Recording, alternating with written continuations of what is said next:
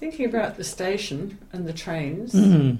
that area must have changed and the type of trains must have changed. Yes, because um, it was initially two platforms, uh, one for the Fremantle side and one for the Perth side, and it was a wooden bridge that connected the two of them. The wood, the bridge has been altered dramatically because it now slopes down to so people with prams and wheelchairs can get up there, and it actually comes out in the parking area, which it didn't used to do.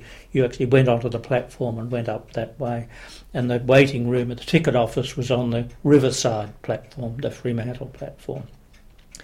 Um, trains were regular, like they are now, and that was the main way to go. Of course, there were steam trains with men shoveling coal into the thing, and we used to go down to the line sometimes and pick up some coal to bring home for the fire.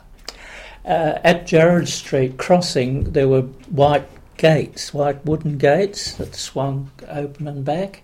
Uh, there were no lights. it was just the gates, which had a crisscross bit in the middle, and alongside the uh, crossing was a cream signal box, very tall signal box with a uh, there was a, man operating the pull. it. You could see him pulling the levers, which um, operated the whole thing.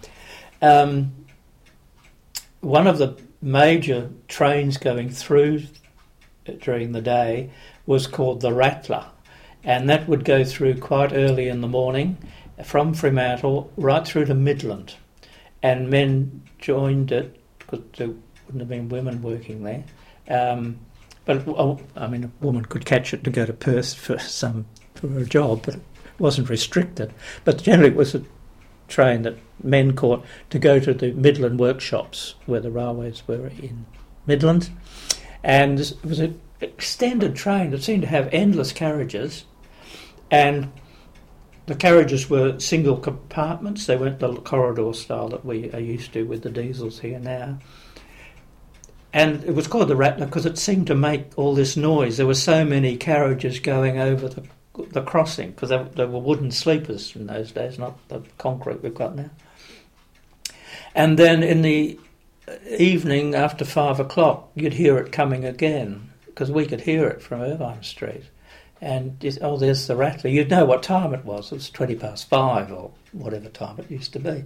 It, it was right on time all the time, and then it would bring all the men back down from Midland to um, go to their homes until the next day, because Monday to Friday working only, of course, in those days. Um,